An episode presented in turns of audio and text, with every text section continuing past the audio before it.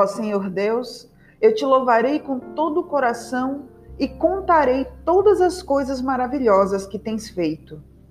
Por causa de ti, eu me alegrarei e ficarei feliz. Cantarei louvores a ti, ó Deus Altíssimo. Quando apareces, os meus inimigos fogem, eles caem e morrem.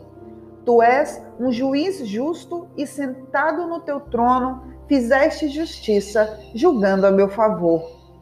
Tu condenaste os pagãos e destruíste os maus. Eles nunca mais serão lembrados. Arrasaste as cidades dos nossos inimigos. Elas foram destruídas para sempre e eles estão completamente esquecidos. Mas o Senhor é rei para sempre. Sentado no seu trono, ele faz os seus julgamentos. Deus governa o mundo com justiça e julga os povos de acordo com o que é direito. O Senhor é um abrigo para os que são perseguidos. Ele os protege em tempos de aflição. Ó Senhor, aqueles que te conhecem confiam em ti, pois não abandonas os que procuram a tua ajuda. Cantem louvores ao Senhor que reina em Jerusalém. Anunciem às nações o que ele tem feito, pois Deus lembra dos que são perseguidos. Ele não esquece os seus gemidos e castiga aqueles que os tratam com violência. Ó Senhor Deus, tem compaixão de mim. Vê como me fazem sofrer os que me odeiam.